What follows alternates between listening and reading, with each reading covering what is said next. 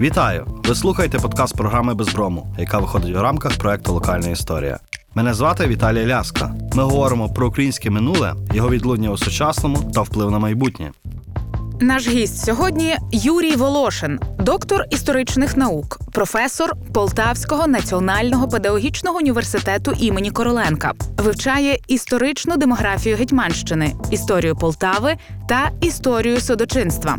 Автор книжок Козаки і Посполиті, міська спільнота Полтави другої половини XVIII століття та Козацька Феміда Грозьке судочинство в Гетьманщині.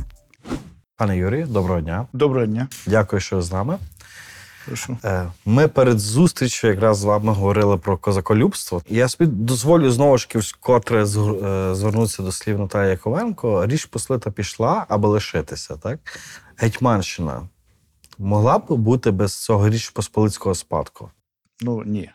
Вона би не відбулася таким. Ну, насправді ми маємо Гетьманщина як явище, так, як одна з центральних, скажімо так, подій нашої центральних сюжетів, центральних е, ну, періодів да, нашої історії. Всі туди звертаються, і всі знають, що він наш. Ніхто не Оскільки гранд- сумнівається. наратив наш. в гранд наративі. Е, Явно, що вона би такою без Речі Посполитої не була. І навіть е, те, що ми е, сьогодні да, повертаємося і почали про це говорити, це добре, тому що раніше якби це заперечувалося. Я думаю, що це заперечувалося чисто ідеологічно. Бо шляхта, пани, вони чужі, Ну, я вони думаю, польські. що навіть е, оце шляхта пани польські, воно виникло від того, хто побив Сталіна під Варшавою. Ну, це моє таке особисте враження. І звідси це прийшло е, потім е, в шкільні з наративи. будьонним, переможеним. Да, так, так, пішло, так. І воно пішло оцей. Але коли ми візьмемо ну, Гетьманщину, так, ми беремо багато речей. Ну, в першу чергу, е, ну, правову систему, наприклад, да, ми беремо.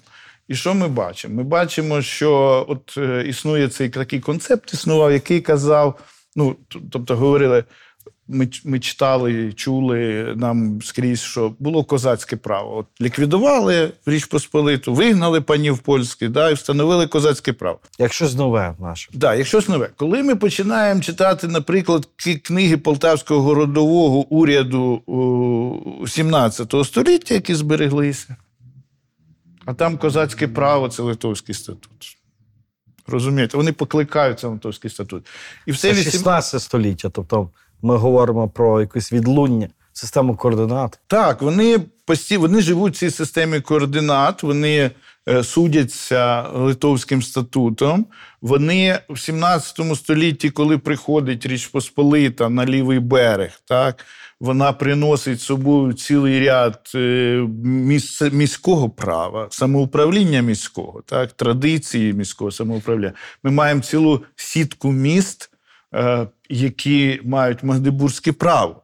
Ну, Полтава отримує його до- наприк- Дуже пізно, насправді. дуже пізно, але Лохвиця отримує ще в 17 столітті. Це теж дуже цікавий феномен. Від кого отримує право, так? Я думаю, що ну як е, Ну, традиційно Магдебург дає право. ну, та? не, ну, це... ні, ну, королі і Королі, власники. так. Ну, Михайло Вишневецький, якщо мені не зраджує пам'ять, Пирятину дає.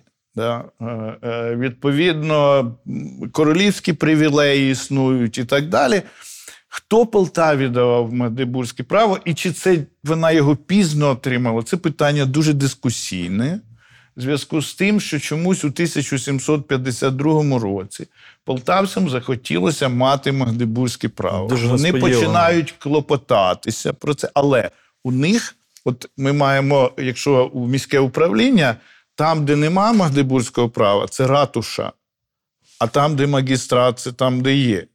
В Полтаві якби магістрат, нема Магдебурзького права, вони звертаються, шукають і вони аргументують, чому. Вони кажуть, за давніх королів Ми мали. Зада- ми мали Магдебурзьке право, а і привілеї в нас були.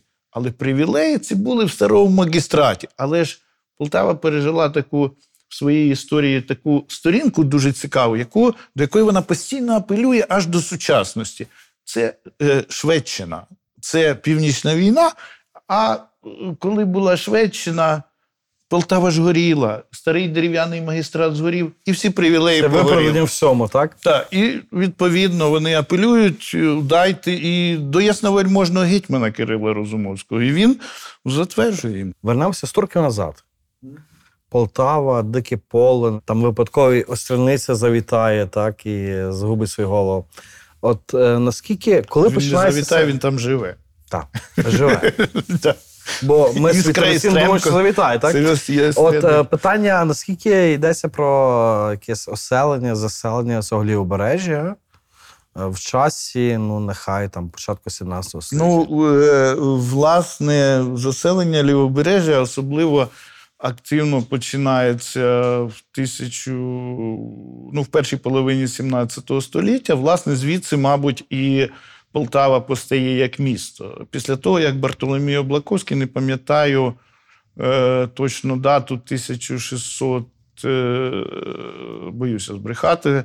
Він отримує Слободу пусту Полтаву для е, заселення. Він організовує селітерну державу для видобутку селітри, е, яку порох з якої роблять, і так далі. І починається заселення.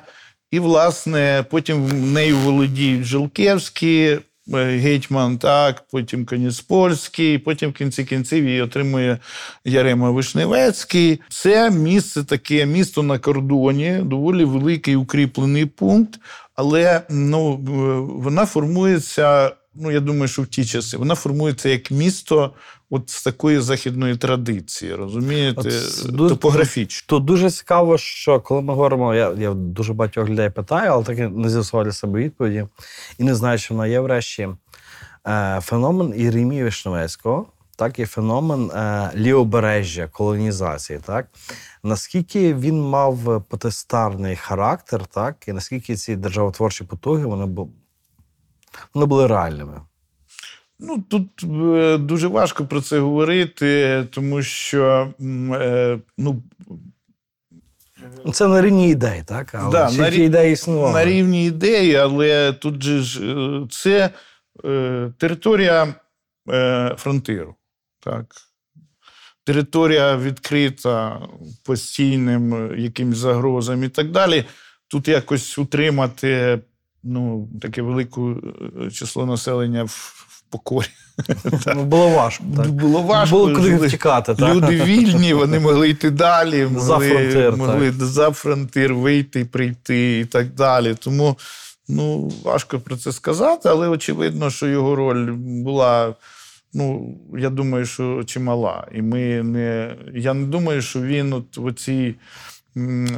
Знов таки радше ідеологічні, що в нас дуже цікаво з Вишневецькими виходить. Да?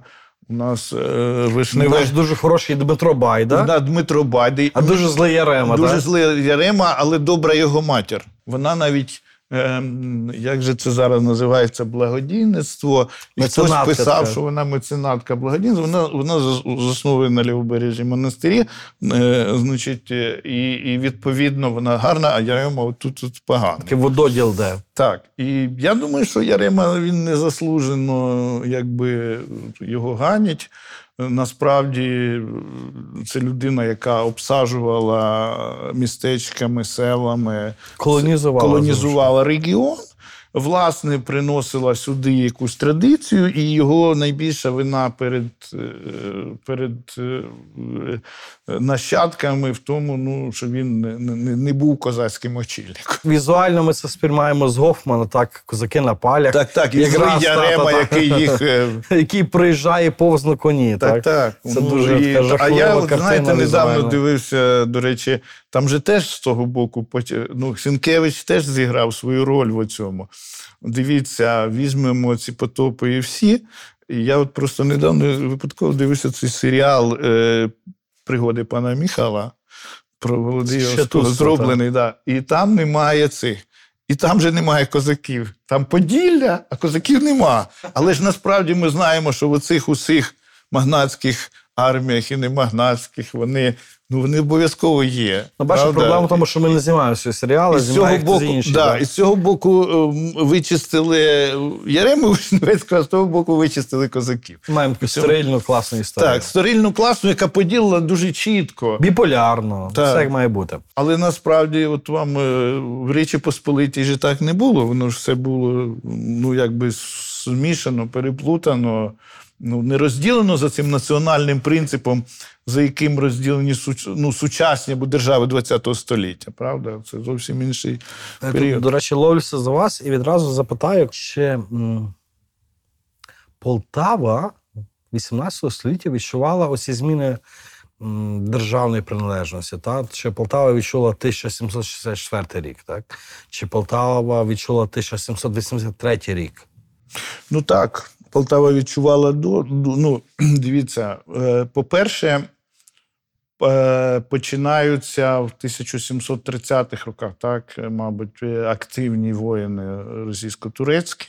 Анна Йоанівна Анна та. І, і так далі. Тут стоїть штаби, часто і Вейсбаха, е, генералів. Тут штаб, зараз боюсь збрехати української армії, так званої, е, так само в Полтаві. Там І- засічну лінію десь починають будувати, і, і так? сюди ну, трохи далі, е, е, нижче, поруч, так, не- так. недалеко, але сюди постійно приходять. Да, от приїжджають ці всі е, очільники, і навіть полтавці для при воно так в джерелі класно написано. Побудували спеціальний, щоб на постій до них генералів нікуди ставити, бо Полтава, воно вже ну не кам'яне місто було, дерев'яне, кам'яних будинків мало. Вони збудували будинок, який називався для приїлі... для приїжджаючих генералітетів. Їх туди селили. Вони туди всі не поміщалися, але був, був такий будинок, спеціально міщани збудували, щоб їх не обтяжували цією постійною повинністю. І це впливало навіть на звичайне життя, бо є е, Іоанн е, спогади, правда, це вже так, ну, початок 770-ті роки, це Йоганн Гільденштейн, який академік їде, їде через Полтаву, і він каже, що от е, е, мода пішла на французьке плаття серед полтавських жінок, а на а чоловіки вони все більше в малоросійському ходять. Але це було пов'язано чим він це пов'язується з тим, що багато молодих офіцерів. З'являється і так далі. Тому це відчувається. Плюс, коли починаються реформи, з'являються ці драгун, пікінерські полки. Полтавський полк кілька разів відрізають, ділять, е, значить, південні сотні забирають, потім повертають. Ну, потім функції вже полку дещо міняються. Тобто вона в 18 століття відчуває вповні всі ці зміни, які відбуваються в А місті. тут Але місто дуже цікаво, бо фактично Полтава, так, я своїм так думаю, можу припустити і ствердити, е, що вона виникла на фронтирі. Так? Так. З одного боку, так, в 17 століття фронтир, степ, е, там, е, Москва, татари і тому подібне. З іншого боку, в 18 столітті вона вже є поза фронтиром, вона вже є таким осердям, чи ні? В 1780 році Павло Васильович Кочубей, онук Знаменитого Кочубея, знаменитого так? Василя Леонтьєвича, е, він пише лист в малоросійську колегію і пише: Полтава як город пограничний. Тобто він Фронтир не сприймається, він не зникає, тому що Січ 5 років як щезла. На півдні ще не все Пусто. устатку. Ну, там щось робиться, колонізується, устатковано. І найбільше місто на кордоні це Полтава.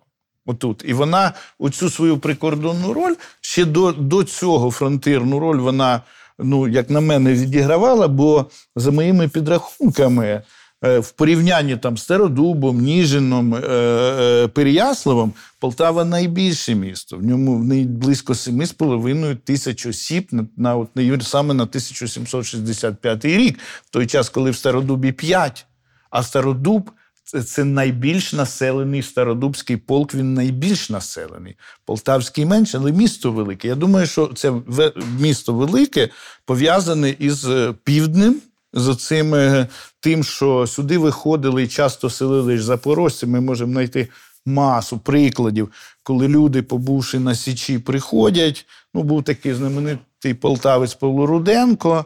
Е, Він був племінником е, кошових отаманів е, Костянтина і, е, Василя, мабуть, Малашевичів. І його дід е, Яків Рудий, він побув шляхтичем з під Чигирина, з цими своїми племінниками пішов на Січ, потім побув там, вийшов в Полтаву, тут зупинився, і тут рід Руденків от, от такий зробив. Потім в одному із моїх е, джерел я знаходив випадок, коли е, значить, е, ну, полтавські чи е, караульні козаки, які там перевіряли місце, в шинку е, чоловіка затримали серед інших, шукали розбійників, і питають: ти хто такий? Він каже, та я тут швець полтавський, а де ти взявся? Я в Полтаві живу, а де взявся? Та я родом із під з містечка Турії, з-під Сміли, з Черкащини. Я е, стався малолітнім от батька і матері. Тоді мене забрав брат на Січ. Він там побув на Січі, поки прийшов в- совершенний возраст. Той, а тоді, каже, брат дав мені трохи коней, 80 голів, каже, піди в Полтаву, продай. Зовсім трохи, І так. женись, да. І він це й зробив. І женився. І, і, але цікаво, як він женився, він женився на дочці так само виходця польської нації, бо це всі були люди польської нації. Бо не- е, Нестора Павловського, який так само був такий же. Тобто, і оцей е, от прихід в Полтаву через Січ дорога. Ну, Це дуже цікава річ, так, е, взаємоносини осілого простору, так, Полтава, так. Це осілий простір, це, напевно, така Магдебургія, це Гетьманщина. І коли ми говоримо про степ, ми говоримо вже, ну, татар вже, мабуть, там не надто вони там турбували, так? Але ми говоримо про Запорізьку Січ, так? І е, коли там згадуємо час ми Мазепи, ми там знаємо Петрика Іваненка, згадно, е, знаємо складні стосунки з Косім Гордієнком, так? Е, і Полтава, очевидно, завжди було того найближче. Ну, ви ж дивіться, якщо ми подивимося навіть в цей великий історичний наратив, який ми. Вона Полтава завжди трохи в стороні, вона підтримує часто сепаратистів, да, якісь виступи. Вона близька. Пушкар і Барабаш. Пашка, так? Пушкар і Барабаш, вона на боці Пушка. Як вона дуже пов'язана з Січчю. Дуже. Так. Січ близько, маса людей в Січі. Той же Павло Руденко, про якого я тільки що згадував, коли на, на, прийшла черга нобілітації після цих знаменитих указів Катерини II, коли приходить черга нобілітації, він починає просити про дворянство.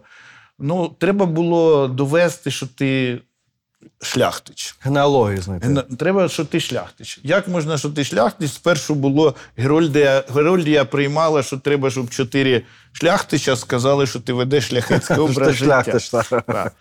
Так. Так. А потім, значить, треба якийсь документ. Документів в нього немає. Він звертається на дуже такий, ну як для Герольдії, мабуть, дуже авторитетний орган. Він називався Запорізька Січ до Петра Калнишевського, і той видає патент. Цей патент зберігся. е, на Тобто сьогодні. козацький отаман дає патент, ти шляхтиш. Да, він пише, і, і он, очевидно, як того і просить в шляхетстві.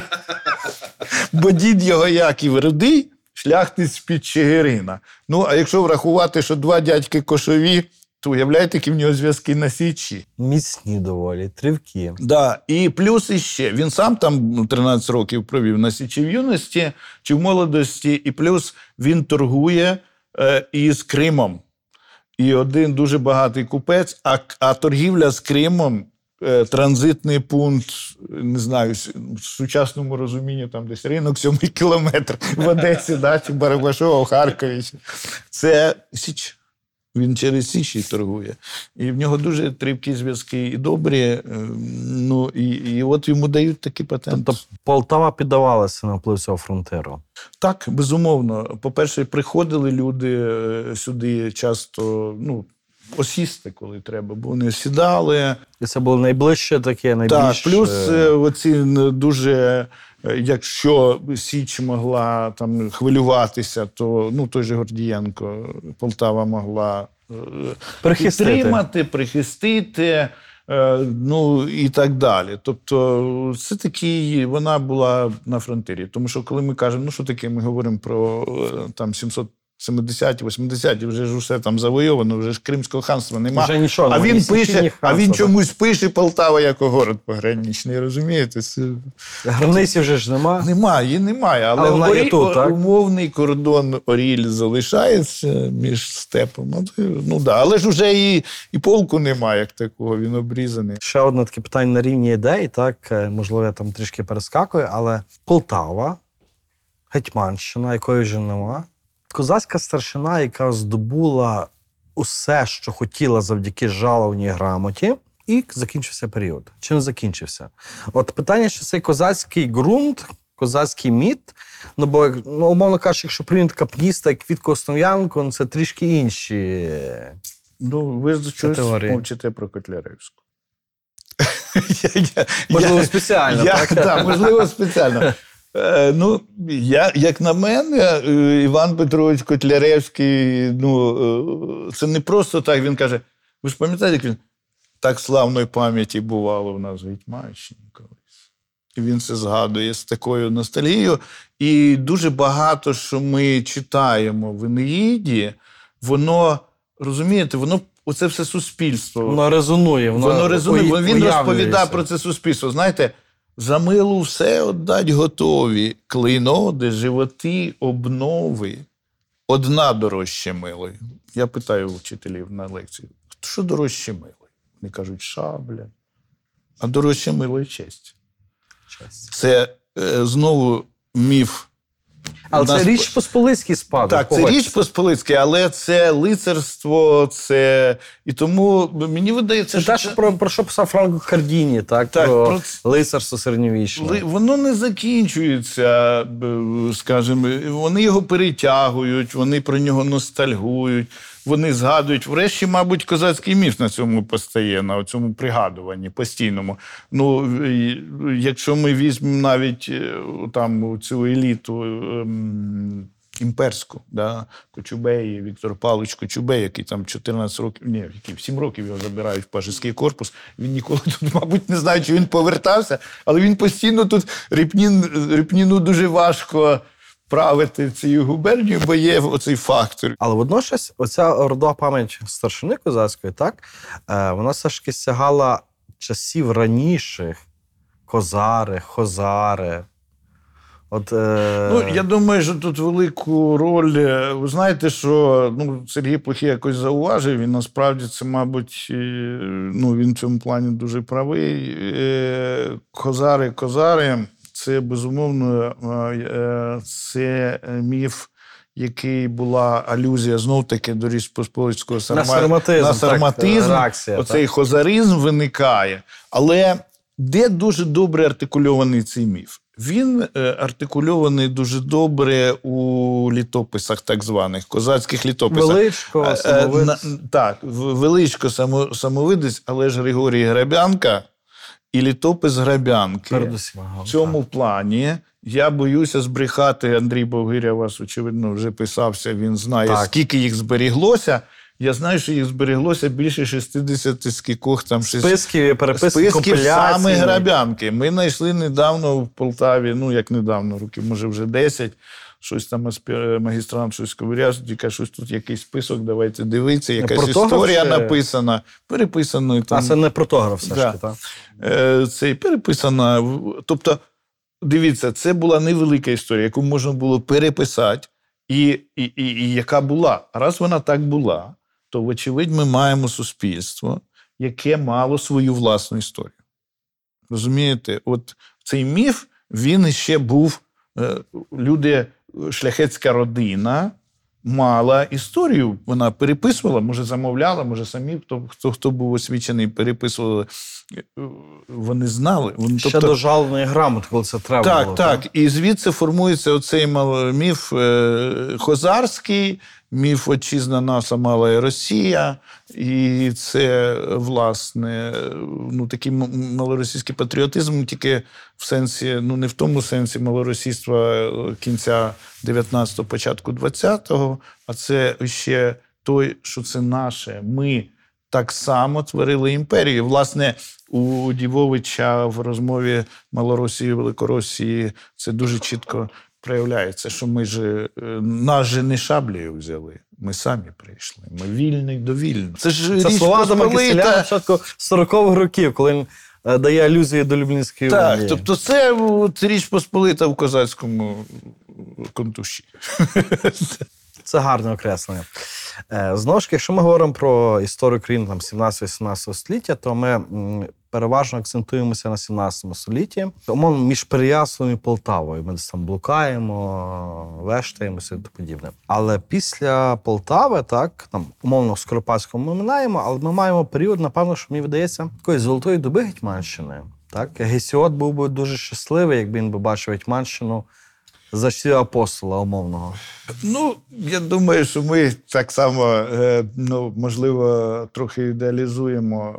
Я би не плакав з цього приводу, тому що коли ми відкриваємо щоденники, я перше, перше, що я був вражений свого часу, коли я став читати щоденники козацької старшини, я думав, коли ж вони почнуть тут про долю Гетьманщини в Петербурзі Зна- е, плакати. плакати або здобувати якісь права, а вони там є. І ридання ходять, здобувають, да, так. е, Ведуть життя в театрі, відвідують до гетьмана на прийоми ходять, потім вони, потім вони там дискурсами бавляться один з одним над ранок голова болить.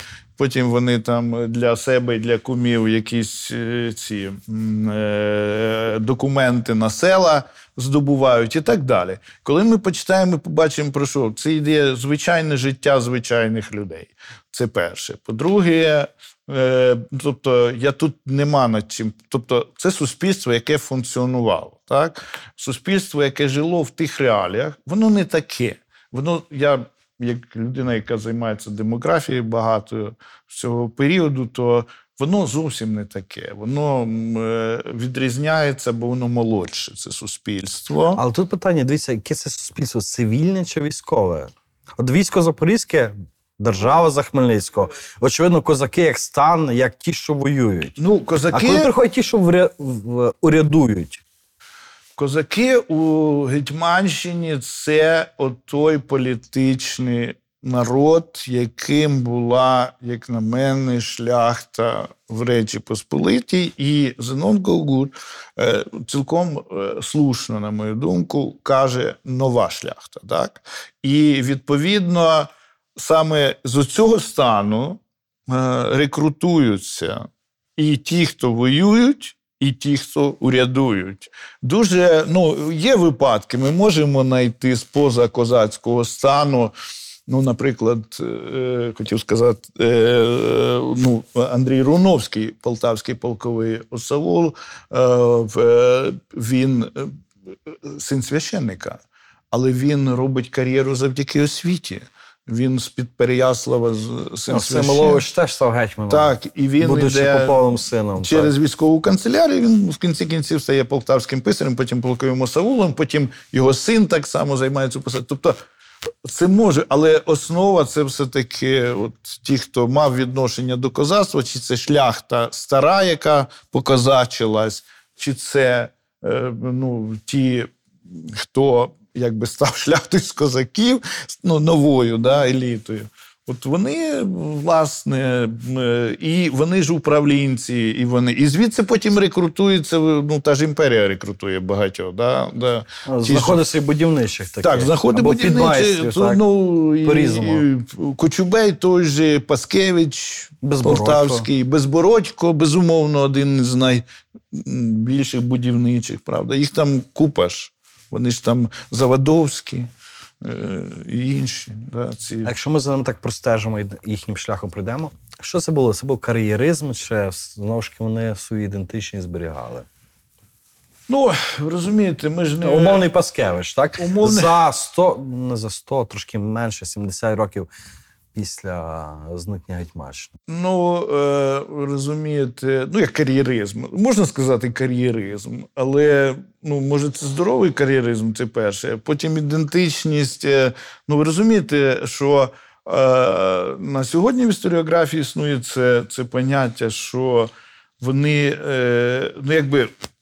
Іден, малоросійська ідентичність не протиставля... Вони множинно вони для них малоросійська ідентичність не протиставлялася ідентичності імперії Е, І я думаю, що особливо, якщо ми беремо цей період кінця 18-го, початку 19 століття, коли ще немає е, цього уварівського православ'я і так Ну, далі. тріади знаменитої, тріади знаменитої.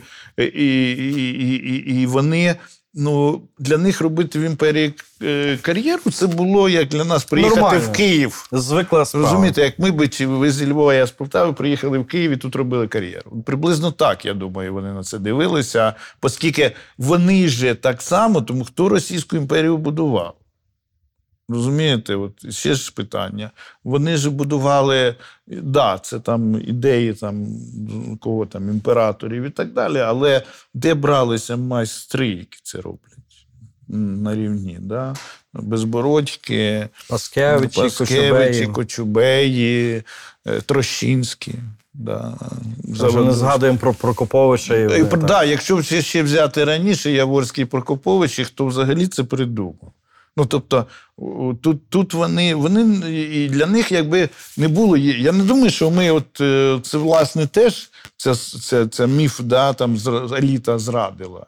Ну, вона не зрадила, вона не знала, кого зраджувати. Не було ще кого. Вони ще не були українцями в тому сенсі, в якому стали потім. Але я вважаю, що власне оцей період Гетьманщини і оця малоросійська ідентичність це прототип українського далі націоналізму модерного. Мені, ну, я, бо всі черпають, шукають в козаках е, цього. Якби його не було, цих ідей, якби не, не було цього розмови Великоросії з Малоросією, і, власне, і всього іншого, да, всіх цих е, історій русів да, не було би. Хто її Але ще було волання, волання капніста. Розумієте, оцей е, Ода на рапсу капніста, так? Мені здається, що це такий останній прижиттєвий чи вже постжиттєвий поклик. І все, козацтва нема. Ну, ну, а де воно є в 19 столітті? Знову ж таки, тривкість цього козацького міфу. Е, чи не переоцінюємо її? Капніст вже в 90-х роках пише: все, закінчилося. Але е, зверніть увагу, куліш, романтики. Вони ж його повертають. І в історіографії він повертається. Він, ну, про що пишуть історії? Про що? Продовжуючи, е, продовжуючи ці, е, хотів швидко сказати, продовжуючи козацькі літописи, якщо ми візьмемо, де далі історіографія? Історіографія, центральний сюжет української історії від Бантиша Каменського. І хто? Це козацтво. Це козацтво. Вони постійно до цього апелюють. І, власне, коли ми розділяємо, мені видається, народницьку і, і, і державницьку історіографію, ми завжди, чи є в козаки державотворці, ми про них говоримо, так? Чи вони державотворці, чи вони все-таки от такі стихія народу. Е, ну, цей поділ між народницькою і державницькою історіографією, наскільки він є. Він є болючий, очевидно, але наскільки він є потрібен. Так? Бо зараз ми е, е, дуже часто протиставляємо голомозих козаків у шароварах, так? е, шляхті у вишуканих е, кунтушах європейського зірця. От е, те, що зараз дискутується: шляхта версус козаки. Ну, я би для Гетьманщини це не, роз, ну, якби не розділяв. Я не думаю, що суспільство козацтво, ну, як людина, яка досліджувала Гродський суд. На Полтавщині, так? Ну, на Полтавщині. Гетьман Річ Розумовський. Посполицький спадок, так, і промовляє. То дивіться, хто говорить в цьому суді? Говорять козаки всі. Від е, починаючи простого козака е, і закінчуючи е, з Григорієм Старицьким, полковим осаулом, от на рівні полку. Ну і так далі. Чи, наприклад, той же Руденко судиться з іншими. Тобто, ці формально, формально вони мають всі мають одинакові права. Оце політичний народ. Він має. Він не, він не розділяється між там, от як ми звикли, старшина. Ну, чи, чи не ми звикли? Я думаю, що це ст- стара ця пісня поділ, радянська. Була старшина.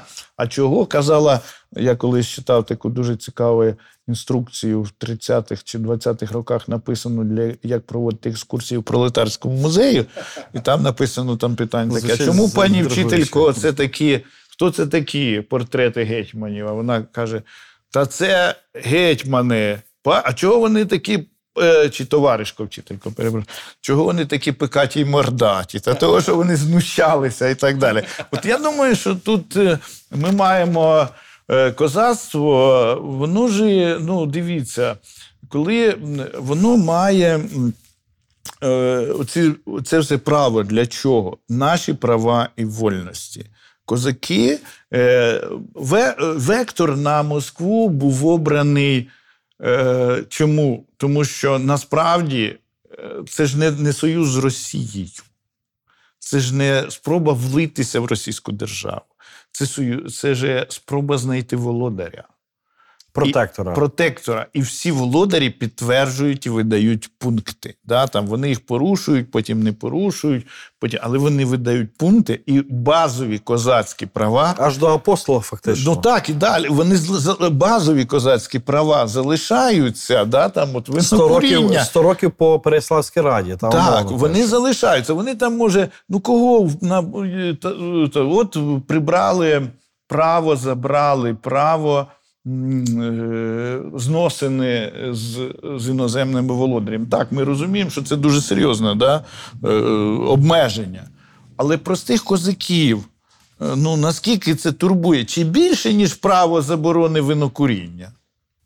Мабуть, що менше, бо винокоріння. Та, і... Але то я собі згадую ще один цікавий прецедент. е, То, що я дуже завжди дивувався, мабуть, не всі знають.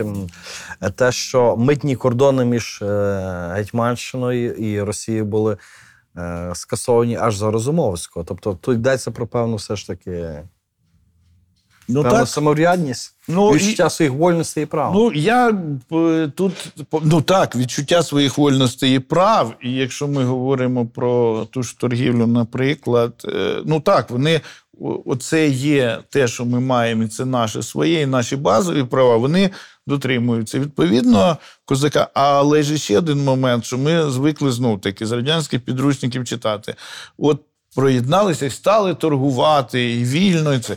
Ну, найбільші статки полтавських е, купців, це з Рубянцевського опису, зароблені або з торгівлею на Крим, або торгів, або в Шльонський дорогу. Е, Іван Петрович Котляревський бував і в Шльонському з валами. Згадує, коли цього чоловіка, який нею підказує, що йому робити, овсісти. І по-нашому звався Овсій, здається. Він каже: бував і бувалий чоловік, бував і в Шльонському з валами. Наскільки ми зараз дуже там говоримо Гетьманщина, так і козаки ставимо це якийсь певний синомічний ряд. А якою була Гетьманщина без козацького стану? Це Гетьманщина рустикалів, це Гетьманщина міщан. І наскільки Ну, це взаємовідносилося з тим козацьким ну, станом, як, ми, старш... мабуть, як шляхтою, так? Мабуть, е, е, е, ну ви розумієте як? От якщо ми візьмемо без козацького стану, ну безумовно, що найбільшість населення це сільське населення, це селяни посполиті. Так, якщо ми говоримо про місто, наприклад, то тут ну, такого чіткого розділення я, наприклад, тут міщани окремо, козаки, Козаки окремо, окремо, дуже важко. Дід е, Івана Федоровича Пас, Паскевича Григорій був лавником полтавського магістрату. Його брат значковий товариш. Розумієте? Павло е, Руденко, про якого я люблю згадувати, він е, бурмістр Полтавський, і він же Бунчуковий товариш. Від Полтавський в 60-х Петро Черниш, е, військовий товариш. Поліфункціональні. Це вони так, переплутані, е, дуже тісно пов'язані роди, через що ну, велика проблема це все розділити, бо з іншого боку, полк і місто, місто функціонує за рахунок податків. Ну, да, і, по- і податків з міщан, а, а, а козаки податків не платять. І як це узгодити? Це доволі велика проблема була. Хоча ну, коли отримали Магдебургію, то це ну, вдавалося це безумовно робити. Але ну, постійні якісь конфлікти виникають такі дрібні, можливо, коли приїжджають переписувати місто, е, селяться в того ж Руденка в будинку. е, Полковник е, Путімцев, значить, займає будинок, бо це єдиний кам'яний. Він живе в ньому рік. Через рік йому кажуть: вибачте, ваше високоблагородія, вам уже пора з квартири сойти. Значить, і тут виникає така от дуже цікава річ. А як куди ж мені йти? Ну, ось ми, значить, вони йому дають на вибір у місті, щоб він вибрав. Він вибирає найкраще, а потім через кілька днів пише, що в тому домі криша тече, і через стіни вулицю видно. А йому пишуть: ви ваше високоблагородія вибрали самі. Е, Значить, і стойте. Бачили або, ось, що або вибирали, йдіть так? у полк, у них завжди квартири лучше, і беріть там квартиру. І тобто, от вони ну, трошки між собою не зовсім ладять, як це традиційно Ну, це дуже, в Полтаві. Це дуже важко сьогодні. собі уявити, як умовах, умовно кажучи, однієї автономії, так, в умовах однієї території е, співіснують військова і цивільна адміністрація. До речі, ну, зрубше сказати. дуже цікаво, що е, цивільна адміністрація, ну, принаймні на позір, да, от перший погляд, коли ми беремо, значить, Магдебурзьке право, значить, не повинні, бу- повинні бути всі, тобто я б брав ну, от, рівень освіти, скажімо, грамотності. Значить, всі члени магістрату вміли принаймні підписувати це. От Я Полкова думаю, що старшина. що дарем? Ну, полкова старшина, ну, принаймні ті, що, ті, що автографи є, так. Андрій Хрестики Горленко. теж ставити, Ні, так? Горленко підписувався, але якби е, суцільної грамотності в Гетьманщині не існувало, вона була не потрібна, розумієте? Я рахував, в мене ну, не дуже великий відсоток е, могло підписатися. Е, З козаків, здається, з простих е, 2%. Е, с- Вся, вся Трохи дисонує з повідомленням Павла Алепського та про Ну, Павло Алепський же ж ще одну, не знаю, чи треба це казати, але Кажіть. Павло Алепський тут він же каже ще таку річ, Про там жінок. жінки двічі народжують, так? Дисонує. Але і тут, знаєте, от, е, насправді ми не можемо казати, що це країна неосвічена. Насправді так, нема загальної освіти, але її нема і в решті частини Європи ще не скрізь. Та, то питання порівняння, так, насправді. І, е, а для чого простому полтавцю, е, який там нагоняє Мати, ну, бути е, письменним, бути письменним. Йому ж ну, один чоловік бідкається, це Яків Маркович, що йому французьких газет третій місяць не привозять. І він не знає, що йому робити. Він бідний. Він Але. Маркович знатний був. Так, такий, він Київ Могилянську академію. любитель ексклюзивів, Да, в тому він- числі їжі, так? А е, як він, ну, а простий козак живе, йому для чого? Йому треба гроші платити, щоб вивчитися, і так далі. Це якщо, е, ну, плюс ну, він вивчиться, що він буде з цим робити? Книжки дорогі, їх не так багато. Правда, е, Василь Локощенко е, в 760-х роках полтавський купець привіз із е, Шльонська, до речі, Сілезії. Він привозить більше тисячі картин і книжок для продажі по малоросійським Їх городам. продавали тут. Ну так, по малоросійським. очевидно, Ну, очевидно, я, я думаю, що він попит, так? віз.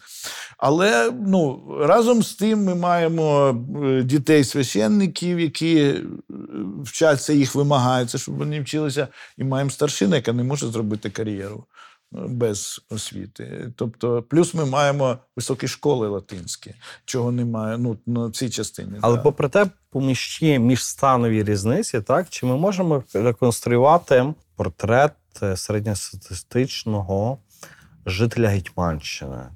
Хай на прикладі Гетьманщини. На прикладі Полтави, так? От як виглядав полтавчанин? Ну, я, Ті роки е, тому, Полтавчанин, як він виглядав, ну, можна так на, на швидко сказати. Ну, по-перше, він мав двір. Так? Хай він був, хай він буде у нас ким. Ну, хай він буде козаком на Подолі. Це простіше, так. Найпростіше. Козак на Подолі. Козак на Подолі, він мав родину. Десь родина його була ну, десь 5, може, 6 осіб. Дітей було або трійко, або може трохи більше. Але, Але, не, що він займався? невелика. Козак, я- це, це козак що, я, так? я, ж, я, ж, я Далі, він, крім цього, він живе в Полтаві, він несе козачу службу. Крім цього, значить, він не платить в місті податку, але він несе ну, платить там певні оклади невеликі, але він несе козацьку службу. Він має біля Полтави наділ землі Поза межами міста. поза межами міста, з якою йде він веде господарство. Він там сіє, сіє здебільшого жито, пшеницю менше, овес сіє. Е, Він може мати хутір, наприклад, в Ковалівці, десь біля Ковалівки, там в хутір на річці Коломаку візьмемо. На цьому, в цьому хуторі він може розводити худобу, може мати пасіку і може, може мати шматок річки. Ну, Не бідний чоловік. Ну, не, ну, є різні, були бідні, не бідні, але от такий типовий, так, заможний козак, він мав землю, мав родину, мав е, ну, худобу вирощував. Е, Ну, овець вони не рахували, але, як правило, воли і бики. Так, я підозрюю, що цього такого пересічного полтавчана, так, козака мало хвилювали проблеми інтеграції там, до Російської імперії, там подібне, але в нього були інші страхи і інші спокуси. І наскільки я розумію, що цей пересічний полтавчанин нам бачиться передусім із судових справ. Так, але ну так, ми із судових справ е, про це дізнаємося. Е, ну, я, е, але це казуси, безумовно. Тобто ну, вони не це- можуть це- це незвичайне але життя. ж, але ж, але ж, так? Так, але ну, ну що, що як, і, як, і, як і звичайні люди сваряться, хтось у когось кудись заїхав, десь там зайшли, загнали скотину, яка з'їла його. Але що їх перед цим хвилювало? Ну, Ну, ну, навколо чого справи оберталися? дуже часто. Ну, я вважаю, що дуже часто, чи не вважаю, а виходить так, що в них якраз те, про що писав Котляревський. Честь.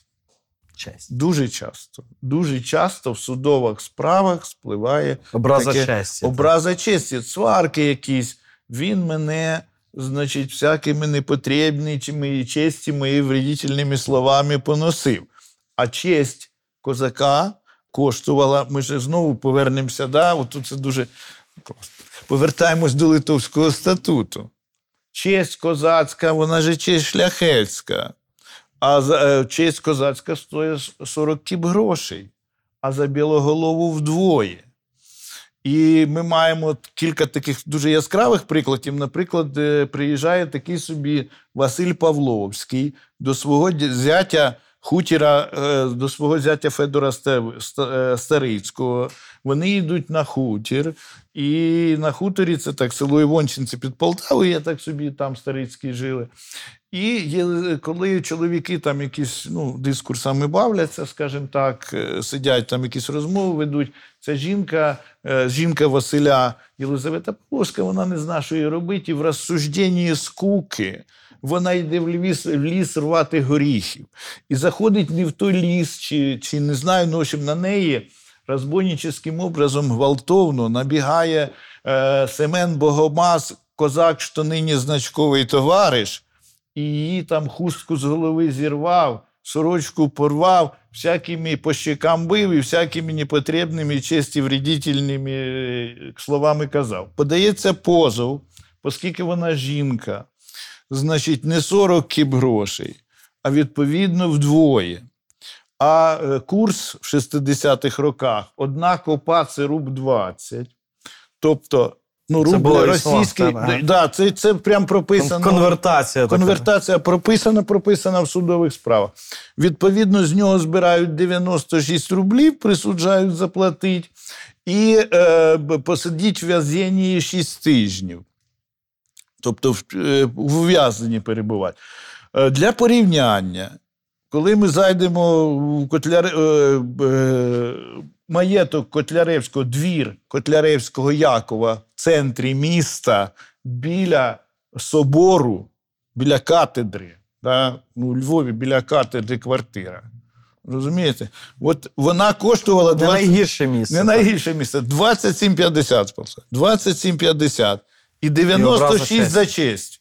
І, е, але якби це був чоловік, то було би 48 за честь. Розумієте? Двічі більше. Двічі більше. Вони часто декларують цю честь навіть От е, такий Федір Ренклинський, який син військового товариша, він подає позов, бо він чоловік, який прийшов. Ну тобто, бо на нього розбойническим образом гвалтовно в многолюдстві наїхав сотник Ілля Вовковняк із двома козаками, і він подає три позова на кожного, що вони його на честі шляхетської образили, бо гвалтовно наїхали. Пєшо, пєшо позорно вели його в сотенне правління е, в селі Пушкарівку. Ну, це, це все при передмістя Полтави. Да? І там, е, і, а при цьому, коли вели, вони його ображали. І в в'язні його тримали. А він і цим на шляхетській честі його іспортили. І, значить, потім з'ясовується, що насправді ем, е, він е, не може бути в шляхетській честі, хоч він і син е, військового товариша, бо він е, бадається е, малярським ремеслом. Він художник. Він пішов в ремесло. Він художник. Він Вже не художник. козак. Він вже не він не шляхтич, не козак. Відповідно, поки не кине ремесло. І відповідно його не можна, його ніхто не це. А то а, а пешо його вели за неимением в нього лошаді, так як вони в город Полтава і в околічності здешніх міст.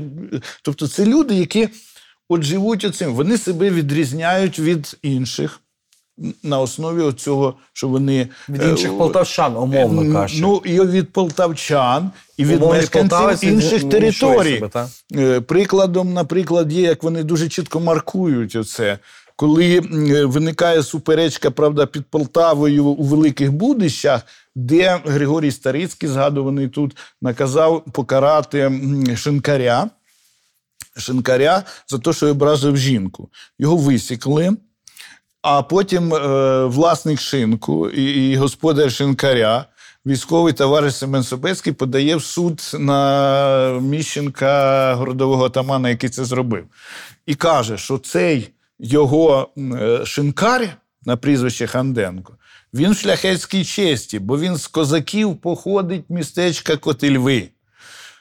А відповідь йому така, що ні, він не з козаків. І за нього треба заплатити шляхетську нав'язку, бо його побили не шляхетською зброєю. А той каже: ні, не можна так робити. Відповідь. Ну, адвокати в суді. Судовий розгляд, адвокати. Е, Вони кажуть, ні, так не можна. Чого? Це 18 століття. 18 нагадаю. століття, адвокати. Да. так. І, і він каже: ні, ні, ні, так не можна. Чому?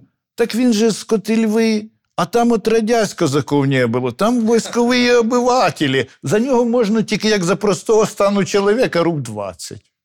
Чи ні, три копи, три копи, брешу, 3,60. Ну, 48 гривень 3, рублів і 3,60 А От, це от ця е, приналежність до свого гонору, так, козацького стану, так? А от наскільки легко вона релевантна і корелюється з тим, як козацтво вступило в жалобну грамоту. Так, бо ми говоримо, що жалобна грамота це дворянство. Так, це, це- очевидно, якась дуже невелика частка старшини, козаків туди війшла. А решта? Ну, розумієте, про відносно невеликої частки тут важко щось сказати, наскільки вона невелика, бо вони Чи до тисячу, Я- я- бо я вони до 1830-х років Ще сперечалися за це доводили, сперечалися і суддя з усього перемогли. Олексій Толочко е, в книжці, колись я дивився презентацію.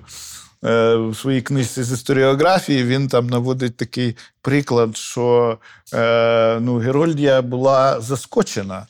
Скільки Такої треба несподіваної людей. нових дворян, Нових так, дворян. Їх виявилося в цій Гетьманщині дві губернії, по суті, нові, да, Чернігівська і Полтавська, а їх більше, ніж в усій Російській імперії.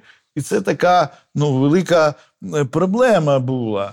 Тому е, ну, багато хто, я не можу сказати, що всі, значна частина нобілітувалася, значна частина перейшла на статус державних селян. Е, Я би не плакав, є добре дуже дослідження Олени Бачинської, одеської історика, історикині, яка написала про козацтво е, після Гетьманщини. Я вже не пам'ятаю точно, як книжка, ну є таке дослідження, де вона доводить е, про цей особливий стан цих людей. Вони не були кріпосні. Не треба думати, що їх всіх закріпостили. І вони не закріпостили. Вони були, вони й писались козаки. Знаєте, я був заскочений Якщо повернутися далі до, до, наприклад, я в свій час досліджував 20 століття, починав з цього, потім втік від В козаччину, в козаччину, покозачився, можна так сказати. Показаєш гарний. А і це. То я коли е, досліджував, знаєте, церкву в роки війни і після війни, в роки війни відбувається відродження православної церкви на, на, на нашій цій території, і там відбувається така річ. І там, е, ну тобто, ну, на 41-й рік в Полтаві одна церква діюча, а на, на, на 43-й 343. Е, Це в Полтавській області. дуже. Розумієте? То дійсно. Диспропорція. Тобто відкриваються всі церкви. Ну і що робить радянській владі? Вона хоче їх, ну не може їх заборонити зразу. І треба їх легалізувати. А щоб легалізувати, треба, щоб 20 чоловік підписалося і дали свої анкети, що вони хочуть, щоб була Віруючі, церква. так. Да, віруючі. Парафія. І вони пишуть свій соціальний стан. І я був заскочений, що це 47-51 роки. Я дивився. на анкети. 20 століття. 20-го вони пишуть з козаків. Розумієте, пам'ять. Пам'ять про це з козаків. У мене є однокурсниця, яка е, була сільським головою е, в Решетилівському районі. Вона каже: два села е, в сільраді в цій був. Одне козацьке, друге панське. Козацьке. Як щось трапляється там, козацьке. Козацьке реагує на всі зміни в державі. Якщо щось їм не так, вони під сільрадою бунтують, доказують, розказують про свої права. І що це панське? Працюють як бджілки. Але я тут буду адвокатом диявола, так, і ми, ви говорите про тривкість козацького спадку, так, і про якусь актуалізацію в 20 столітті. Але, але коли ми говоримо про теперішню там Україну чи Україну останніх 30 років, е, ми говоримо про певні ядра, так, е, локальні, регіональні, Галичина, Донбас, е, але нема Гетьманщини. Куди ділась Полтавщина з Гетьманщиною, я вам Чому скажу. Полтава не стала тим ядром? Я, я, Мова, Котляревський, Пане, козаки. пане Віталію, є дуже просте, як на мене. Може, і з одного боку складне, а може просте. Можливо, я не правий. Я так думаю. На основі, як писав Анкер Сміт з історичного свого досвіду, мені видається, що коли ми візьмемо армію УНР, от взяти армію УНР, яка пішла з Петлюрою, відкіль там люди і скільки? І там дуже багато полтавців. Що робило ГПУ, голод і все? Це було знищено, зачищено, сестер Петлюри заарештовано і репресовано. І скільки людей було репресовано, і Полтава населена відставниками значною мірою. Розумієте, в тому числі був кадетський корпус, його замінило військове училище. Люди поверталися, жили. І пам'ять про Петлюру до сих пір, знаєте, я був заскочений, коли в одному музеї, не Полтавської битви, до їхньої честі. Е, ми зайшли в А, ну ладно, це продам. Мене за це в поб'ють. Але коли ми прийшли з, з донькою зятим в музей е, е, цього хотів швидко сказати, Панаса Мирного, який там живе на Кобищанах недалеко. Ми прийшли туди, і там дуже прекрасно зберігся будинок. В нього в роки війни не пограбували, і німець, ні, німецькі офіцери поставились добре, бо дружина була німкеня. Тобто це збереглося все, але сини, сини е, Панаса Мирного, вони як вершники в Яновського, всі брати в різних арміях. Я питаю, значить, кажу, правда, і фотографія така велика. Я кажу, правда, що вони в різних ця. А, а екскурсовод стоїть і каже: так, оцей був в банді Петлюри. Це три роки тому. Я кажу: добре, привіт, привіт українській революції. Сторіччю української українській революції. Полтаві. Розумієте? Тобто, я думаю, що це ну, Але ну, значною дивіться, ну, мірою... 50-70 років, нехай такого тоталітарного ножа, який це все Ну, але це страшний ніж, як зріз- і голод і все інше. Тому Ну що, винувати у цьому е, Радянський Союз, в тому, що Полтава не відбулося як ядро. Е, Ну, ну як? Дивіться, я думаю, що вона свою роль в свій час зробила.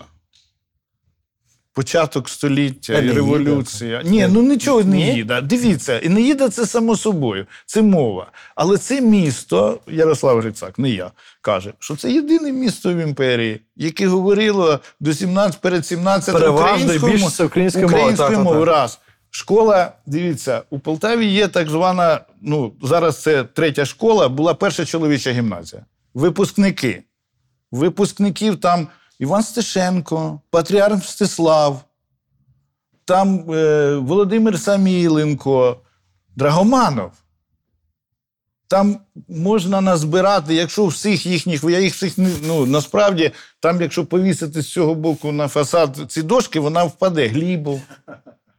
Правда. Ну, це розумієте, це місто, яке було осердям. Лисенко там приїздив, Старицький від Кіля.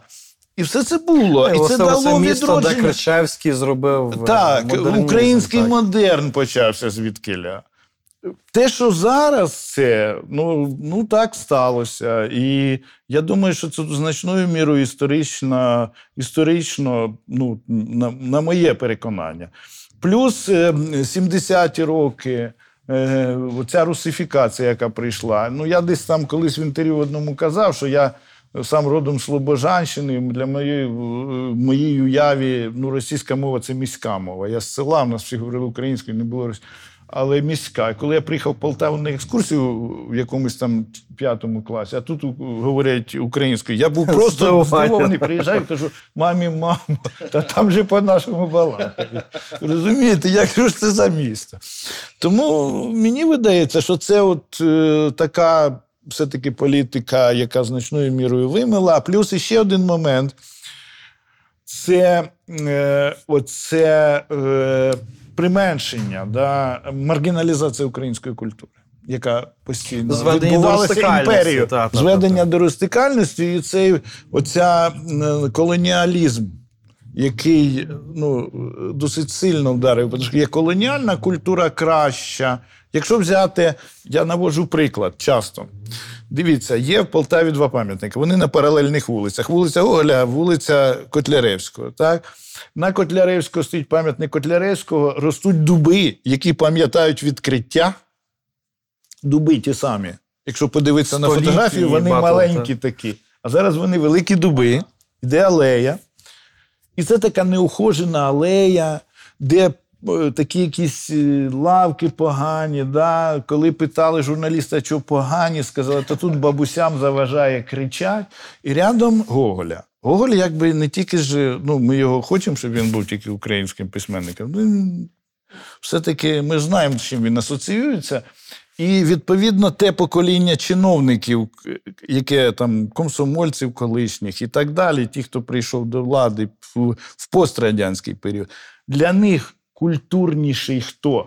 Іван Петрович, який там байки, пісеньки, суча дочка, який- ця, Так, да, чи Юнона, Гоголь, чи. Гоголь, який Світова література, світова так. література і так далі. І ми подивимося цей сквер за Гоголем. Ухожений. е, Там, Лавочки е, лавочки, ліхтарики, напевно, ліхтарики і скульптури різні. Там цілий перформанс проводили художники, які різали із піщаника, і там стоять ці. І значно ухоженіший це. Як на мене, це ознака, от саме оцієї в голові коло- колоніальної мершовартості, з якою потрібно боротися. Мені видається, це так. І це тут в цьому я не думаю, що там винні. Ну, Ми конкретні самі собі якісь- винні, бо ми знаєте, самі. бо от е, Да. знову ж таки ще один боротися. епізод з Полтавою, так який там е, для мене, як умовно кажучи, людина з Галичини, він завжди такий е, мене дивував. Оце ця м, річ про вагон. Так, який добре, що поїзд не перевернувся, не загинув, так, і до Кляревського на е, якусь там річницю приїхали. Ну, для Так. відкриття пам'ятник 903 рік, це знакова Але знову ж подія. таки, ну, знову ж таки, ми собі себе заганяємо в цей вагон. І кажемо, у нас був лише вагон, і добре, що він не перевернувся. Ні, ну так, але насправді теж так ми говорили: ось сюди приїхали всі. І забули, от зараз тільки недавно, завдяки там ну, полтавським краєзнавцям, є такі Борис Трісанов і так далі. І люди, які починають досліджувати цей, насправді це описано виявилося в львівських газетах найкраще. Як це було? Виявляється, що це не було так. Приїхали вони і просто виступили, потім кудись поділи, зробили ту знамениту красиву фотографію і кудись ділись. Насправді це вони там кілька днів були, були вечори. Їли галушки, Да, їли очевидно, мабуть, їли галушки, але такий був Микола Дмитрієв, із родом він сам походить із шишацьких сотників Дмитріє, Дмитренків. Він письменник був, він там прийом влаштовував, до нього приходили. Панас Мирний спілкувався зі своїми колегами-письменниками. Це все було ну, така тусовка, яку ми сьогодні любимо. Ну, тільки ще в, в ті часи. Це, я думаю, що ці контакти вони були значно ширші, бо не приїхали вже просто так. Ну, так. Поїдемо Ну, в Полтаву відкривати. Не просто так по- поїхали. Так, так. Тому тут це знов таки, це ж як про культуру розповісти. Як про це розповідати? Чому Як ми- треба, артикулювати душу артикулювати. треба про це говорити і розповідати, щоб було життя. І я, ну, мені видається, що от, власне Полтава дала насправді дуже багато. І власне соборність, про яку ми говоримо, це є і Полтава, і Галичина, які між, між собою певною мірою ді- ді- діалогували. І я ж кажу, що хтось в Фейсбуці недавно пише. Та ну ладно, цей діяч він який? Тільки не кажіть, що він чи з Полтави, чи зі Львова. Тобто, тобто мені видається, що це ще те, що треба. Сіль, нашої історії в тому, що і Полтава і Львів е, вони творять, е, вони, скажімо так, дивляться однаково, в однаковий бік. Ну, І так, це дуже важливо. Це дуже важливо, і я думаю, що воно насправді все рухається з кожним роком. Ну, мені видає оптиміст в усіх цих речах. Пане Юрію, дуже дякую за оптимістичну візію так, е, е, нашого минулого і Полтави в тому минулому, коли ми. От дуже цікаво, я спершу думав е, нашу розмову подати зовсім інакше, так? Говорити про демографію, про медицину, про Мені хвороби. було б легше. Але, але, але, ідеї, але ідеї це важливіше. Тому ідея, яка злучила Полтаву і Львів в одне ціле, вона вартує того, щоб ми про неї говорили і знали. Дякую. Ну, Так,